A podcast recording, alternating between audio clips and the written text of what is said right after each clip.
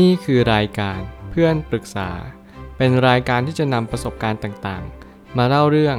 ร้อยเรียงเรื่องราว ให้เกิดประโยชน์แก่ผู้ฟังครับ สวัสดีครับผมแอดมินเพจเพื่อนปรึกษาครับ วันนี้ผมอยากจะมาชวนคุยเรื่อง อยู่มาวันหนึ่ง พี่สาวก็ได้ดี แล้วทุกคนก็รุมเอาใจโดยที่ลืมเราไปเลย มีคนมาปรึกษาว่า สวัสดีค่ะ จะมาปรึกษาเรื่องครอบครัวค่ะ คือเราเรียนจบแค่ปวสแต่ทำงานโรงงานเงินเดือน 20,000 บาท พ่อเสียแล้ว และแม่อยู่ขอนแก่น อาเป็นคนเลี้ยงเรามา เรามีพี่สาวคนหนึ่งค่ะ ตอนแรกเขาก็ไม่มีอะไรเป็นชิ้นเป็นอัน ติดหนี้คนเขาไปทั่ว แต่เราก็เป็นคนที่ให้เขายืมเงินมาเสมอ พี่จะยืมเท่าไหร่ก็ให้บ้านอาก็ชอบว่าพี่ตลอดว่ายืมเงินไม่ยอมคืน และชอบพูดว่า คอยดู คนแบบนี้ไม่มีทางเจริญหรอก แล้วตัดทางปล่อยวัดพี่ไปเลย เรามีเรื่องทะเลาะกันเรื่องค้ำประกันให้ แต่เราไม่ยอมได้ตัดขาดกับพี่ไปรอบนึง แล้วก็ดีกันเหมือนเก่า อพี่กลับมาหารอบนี้ พี่ก็ไปหาธุรกิจทำพอทำไปทำมาดันรุ่งเรือง มีแฟนชายถึง 6 สาขาภายใน 1 เดือน ซึ่งตอนนั้นเราก็กลับมาคุยกันปกติแล้ว แต่คราวนี้ที่บ้านอา ไม่ว่าทั้งแม่ที่เคยทิ้งเราไป พากันมารุมพี่กันหมดเลย ดูแลเอาใจใส่อย่างดีมาก ทั้งที่แต่ก่อนไม่เคยจะมาสนใจ ตอนแรกพี่เราก็ชวนเราไปขายของทำธุรกิจด้วย แล้วเราก็สนใจ ไปไปมามาพี่ก็ไปบอกแม่ว่า ถ้าน้องมาจะเป็นภาระเปล่าๆ จนเราเตรียมตัวมาหกเดือน เกือบจอกจากงานอยู่แล้ว แต่มาได้ยินสิ่งที่แม่มาบอกกับเรา คือเราก็เสียใจมากๆ อีกประเด็นคือเราทำงานที่โรงงาน บ้านอาไม่ค่อยยอมรับ เพราะว่าเงินเดือนน้อย เวลาเราทักไลน์ครอบครัวไป หรืออยากมีส่วนร่วมอะไร ทุกคนจะไม่ค่อยตอบเราเลย ข้ามเราไป ไม่สนใจ เหมือนเราเป็นอากาศแต่สำหรับพี่ที่มีเงินมีทองแล้วบ้านอาก็เปลี่ยนจากหน้ามือไปหลังมือไปเลยค่ะ เดี๋ยวนี้เราไม่ค่อยได้คุยกับพี่แล้ว ขนาดเราคอมเมนต์อะไรไป พี่เขาก็ชอบข้ามไป แล้วก็ไปตอบคนอื่นแทน เราก็รู้สึกน้อยใจมากว่า เพียงเพราะเราไม่มีเงินหรอคะ ทุกคนถึงมองข้ามเราขนาดนี้เลย ทั้งที่เราเคยช่วยทุกคน ตอนนี้เราห่างจากครอบครัวพี่สาว ไม่ไลน์หา ไม่ตอบ ไม่อยากมีส่วนร่วมอะไรในกลุ่มแล้ว ตอนนี้ตั้งใจเก็บเงินให้มากที่สุด เผื่อวันหนึ่งอยากจะขายของทำธุรกิจเป็นของตัวเอง และไม่ทำธุรกิจของพี่สาวเด็ดขาด สิ่งที่เราคิดแบบนี้ถูกต้องไหมคะ ถอยมาแบบนี้ อยากระบายอึดอัดมาก อาจจะยาวหน่อยนะคะ ผมเชื่อว่าเรื่องราวนี้จะทำให้คนหลายคนเนี่ยมานั่งฉุกคิดว่าครอบครัวเราก็เป็นไม่ต่างจากสิ่งที่คนหลาย ๆ คนเจอหรือเปล่าแน่นอนผมกล้าพูดเลยว่าครอบครัวผมก็เป็นแบบนี้ ถึงแม้ว่าเขาอาจจะพยายามที่ทำเป็นเหมือนว่าเราเท่ากัน แต่แน่นอนความรู้สึกที่เรามีให้กันเนี่ยมันไม่เท่ากันอย่างแน่นอน นิ้วเรายังไม่เท่ากันเลย ตาสองข้างเราก็ใหญ่เล็กไม่เท่ากัน ทุกอย่างไม่มีวันเท่ากัน พ่อแม่ก็รักลูกไม่เท่ากัน ไม่ว่าเขาจะรักตรงไหน สิ่งที่สำคัญที่สุดไม่ใช่อยู่ตรงที่สิ่งภายนอก แต่มันกลับกลายเป็นสิ่งที่อยู่ภายในมากกว่า แต่แน่นอนบางครั้งเนี่ย แต่ละครอบครัวก็ให้ค่าไม่เหมือนกัน บางคนกลับให้ค่าเงินทอง ใครร่ำรวยมาก็โอ้โห เอาอกเอาใจ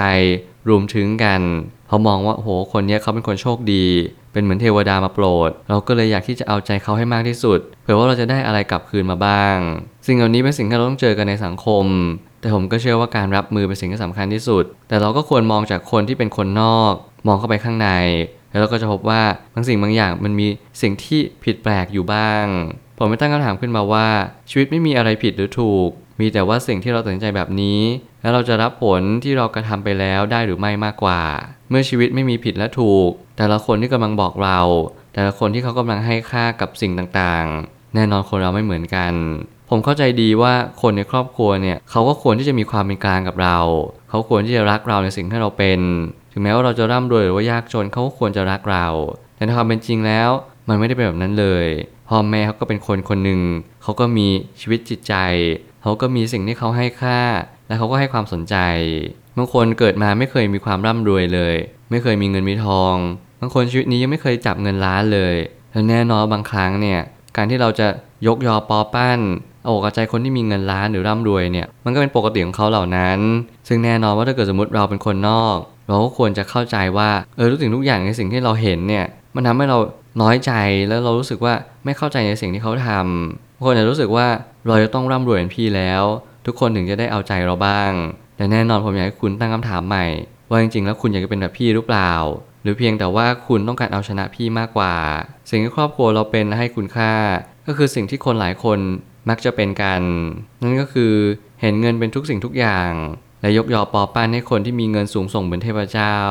นี่ความเป็นจริงของสังคมยุคสมัยนี้จริงๆ แล้วผมก็ยังเชื่อว่ามีหลายครอบครัวที่เป็นแบบนี้ ถึงแม้ว่าเขาอาจจะไม่ได้เปิดเผยว่าโอเค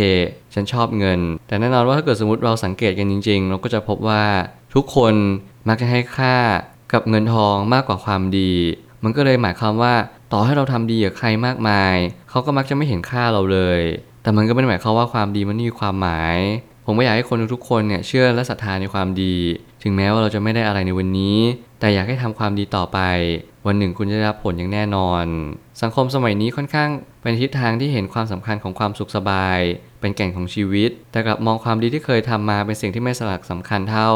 มันจึงเป็นบททดสอบอย่างหนักหน่วง และนี่คือสิ่งที่เรามองไม่เห็นกัน การที่เราจะปลูกต้นส้มต้นหนึ่งมันต้องใช้ระยะเวลา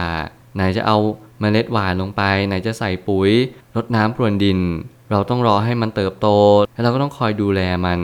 แน่นอนต้นไม้ก็เป็นเหมือนคนคนหนึ่งที่กำลังทำความดี เราไม่มีทางบอกได้เลยว่า วันนี้ที่เราทำความดี มันจะส่งผลให้เราเมื่อไหร่เพียงแต่ต้นไม้นั้นสัญญาว่าจะออกดอกออกผลอย่างแน่นอน เพียงแต่ว่าต้องรอสักระยะหนึ่ง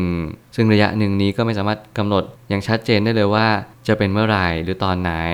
หน้าที่เราทุกคนก็คือ พยายามอย่ามองความสุขสบายเป็นแก่นของชีวิต ความสุขสบายผมเชื่อว่ามันเป็นกำไรของชีวิตมากกว่า มันคือสิ่งที่ทำให้เรามีมากขึ้น กับสิ่งที่เราเคยมี นั่นหมายความว่า ต่อให้เรามีความสุขสบายมากแค่ไหน มันก็ไม่สามารถเทียบเท่ากับความดีที่เราเคยได้ทำลงไป ถ้าเรามองกลับกัน ถ้าเราเป็นคนจนที่เราสามารถทำความดีทุกวัน ถึงแม้ชีวิตเราจะไม่ได้สุขกายเลย แต่เรามีความอิ่มใจกลับกันถ้าเกิดสมมติเรามีความร่ำรวยเงินทอง แต่เราร่ำรวยเงินทองแบบผิดวิธี หรือว่าเราร่ำรวยเงินทองแบบโอกาสในชีวิตมันเข้ามาหาเรา แต่เราไม่เคยรับรู้ว่าโอกาสนี้มันมาได้ยังไง ในอนาคตคุณอาจจะร่ำรวยแบบนี้ไม่ได้อีกแล้ว เพราะคุณไม่เข้าใจ กฎของธรรมชาติ คุณไม่เข้าใจความโชคดีที่เกิดขึ้นกับคุณเนี่ยมันเกิดขึ้นเพราะอะไร สิ่งเหล่านี้เป็นสิ่งที่สำคัญมากๆที่ทำให้เราฉุกคิดแล้วก็เกิดคำถามว่าเราควรใช้ชีวิตอย่างไรต่อไป ให้เรามีความสุขที่สุด หรือว่ามีความสุขแบบยั่งยืนที่สุด ถ้าเกิดสมมติเราหาคำตอบเหล่านี้ได้ เราก็จะพบว่าทุกอย่างก็อยู่ที่เราทำนั่นแหละ ทุกอย่างต้องประกอบไปด้วยความดี ความถูกต้อง และการมีศีลธรรม รวมถึงจริยธรรมเสมอ ไม่มีทางที่ถ้าเกิดสมมติเราทำอะไรสักอย่างหนึ่งเรามีดีขึ้นมาเรามีความสุขสบาย แต่เราไม่เคยมีความอิ่มใจเลย เราไม่เคยหลับสนิทเลยสักคืน เรากลับฝันร้ายแล้วก็สะดุ้งตื่นทุกๆวัน ตอนตื่นขึ้นมา นั่นแหละจึงเป็นเหตุผลว่าเราควรจะทำสิ่งที่ถูกต้องเราจะได้นอนหลับเป็นสุข หากเราต้องการจะเอาชนะด้วยสติ เราจงทำในสิ่งที่ควรทำถอยมาตั้งหลักในวันที่เรารู้สึกด้อยค่าตัวเองก่อน การมองสิ่งที่ตัวเองมีสำคัญกว่ามองสิ่งที่ตัวเราไม่มี วันนี้ไม่ใช่วันของเรา ท่องไว้แบบนี้ นี่คือคาถาที่ผมท่องกับตัวเองทุกๆวัน นั่นก็คือทุกอย่างมันมีวันของเรา ผมไม่รู้หรอกว่าวันของผมเนี่ยมันจะมาเมื่อไหร่ เพียงแต่ถ้าเกิดสมมติเราเชื่อมั่นและศรัทธาในความดีเนี่ยอย่างน้อยที่สุดเราก็จะมีชีวิตที่มีความสุขในระยะยาวมากกว่า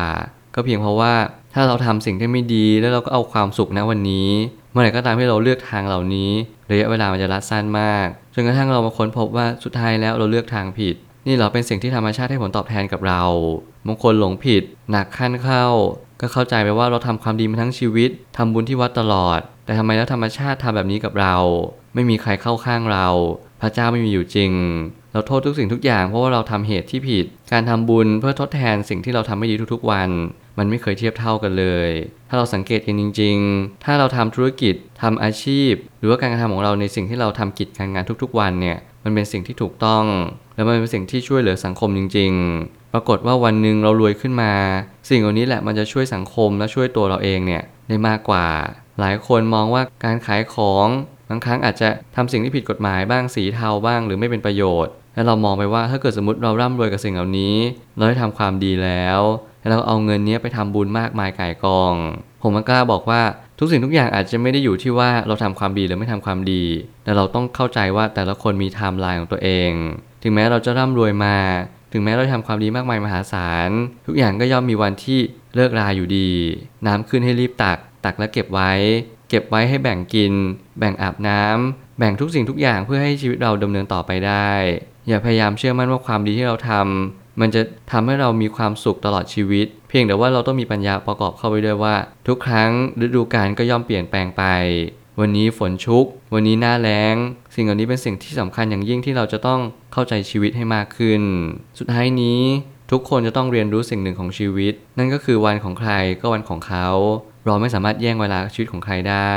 ทำหน้าที่ของเราให้เต็มที่ บางครั้งชีวิตเราอาจจะไม่ได้ออกแบบ ให้เราได้รับ แต่จะเป็นการส่งต่อก็เป็นได้ ผมมองว่าเคสนี้พี่สาวของคุณเนี่ยก็ได้ทำเต็มที่แล้ว แน่นอนเขาก็เคยโดนความบาดเขาก็เคยโดนตัดหางปล่อยวัด ผมคิดว่าเขาก็ต้องรู้สึกอัดอั้นใจที่เขารู้สึกว่าสิ่งที่เขาทำการติดหนี้ติดสินของเขาเนี่ยทำให้เขาเจ็บปวดและทรมาน วันนี้ผมก็อยากให้น้องสาวสักคนหนึ่งเนี่ยเข้าใจพี่สาวคนนี้บ้าง อย่างน้อยที่สุดก็เข้าใจว่าสิ่งที่เขาทำและสิ่งที่เขาตัดสินใจ มันอาจจะไม่ทำให้เรามีความสุขมากขึ้น แต่อย่างน้อยก็ทำให้ตัวของพี่สาวเนี่ยเขามีความสุขและมีความจะลงใจมากขึ้น เพราะเขาไม่เคยรับสิ่งที่มีความสุขขนาดนี้เลย ผมคิดว่าถ้าเกิดสมมติเขาอดทนและพยายามและทำสิ่งที่ถูกต้องเนี่ยมันก็สมควรแล้วที่เขาได้รับความสุขบ้าง สิ่งเหล่านี้มันอาจจะช่วยทำให้เราเข้าใจเขามากขึ้นทำให้เรายินดีกับสิ่งที่เขาทำ ถึงแม้วันนี้เราอาจจะโดนตัดหางปล่อยวัด หรือว่าอาจจะโดนเพิกเฉยไม่สนใจเรา นั่นแหละอาจจะเป็นหนทางที่ทำให้เรามาทบทวนตัวเองทำให้เรากลับมาอยู่กับตัวเองมากขึ้น รวมถึงทำให้เราเข้าใจว่าท้ายที่สุดแล้วเราอาจจะค้นพบตัวเองและพบเจอธุรกิจที่เราชอบวันหนึ่งเราจะร่ำรวยเหมือนพี่ก็ได้ ผมเชื่อว่าทุกปัญหาย่อมมีทางออกเสมอ ขอบคุณครับ รวมถึงคุณสามารถแชร์ประสบการณ์ ผ่านทาง Facebook Twitter และ YouTube และอย่าลืมติด Hashtag เพื่อนปรึกษาหรือ f r ร e n d Talk ด้วยนะครับ